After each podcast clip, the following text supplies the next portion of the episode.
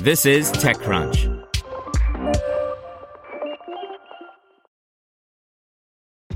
This episode is brought to you by ShipStation. You know, folks, I'm all about working smarter, not harder. Running a successful e commerce business can be really convoluted, and honestly, you have enough going on. So, I want to introduce you guys to ShipStation. I love using ShipStation because it makes it so much easier to automate all my shipping tasks, and I can manage all my orders in one simple dashboard. Work less and ship more with ShipStation, the innovative tool that helps turn your shipping challenges into opportunities for growth. Go to shipstation.com and use code TechNews to sign up for your free 60 day trial. That's shipstation.com code TechNews. Have you checked on your IT team lately? 2020 was rough for them. Ransomware, work from home, cloud migrations. It didn't stop.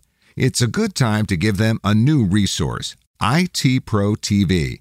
They can learn new skills and have a reliable, searchable knowledge base all online and on demand. Visit itpro.tv slash crunch to learn more. That's itpro.tv slash crunch. itpro.tv slash crunch. Visa supports transaction settlement with USDC stablecoin. By Romain Dillet.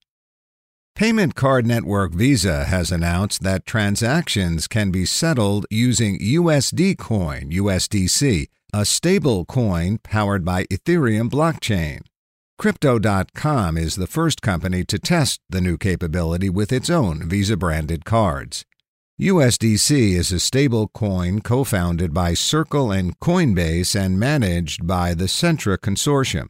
As the name suggests, USDC is a cryptocurrency that follows the value of USD. One USDC is always worth one USD, hence the name stablecoin. In order to make sure that the value of USDC remains stable, USDC partners keep USD on bank accounts every time they issue new tokens. Those accounts are audited to make sure that there are as many USDC in circulation as there are USD in those accounts. So, why do stable coins exist even though money is mostly digital these days? Like other crypto assets, stable coins present some flexibility when it comes to sending, receiving, and storing value. You don't need a bank account, and everything can be easily programmable. And you don't need to support legacy systems, integrate with banks, and pay transaction fees to other financial institutions.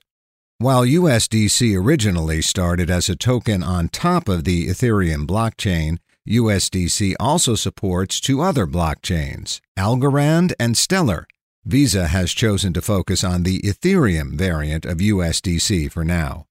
The payment company already supports 160 currencies across the globe.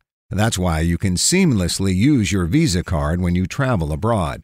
You'll see a card transaction in your home currency on your card statement, but the merchant gets paid in their own local currency. Thanks to a partnership with Anchorage, Visa is adding support for its first digital currency. Anchorage recently received a federal banking charter and is positioning itself as a digital asset bank. Visa was probably looking for a trustworthy partner for this program. As Anchorage got a thumbs up from regulators, the partnership makes sense. For Crypto.com, it means that it can send USDC directly to Visa. For instance, if a Crypto.com customer holds USDC in their wallet and makes a card transaction, Crypto.com doesn't have to first convert USDC tokens to USD. It can send USDC to Visa's Ethereum wallet address at Anchorage to settle the transaction. The merchant then gets paid by Visa in their own currency.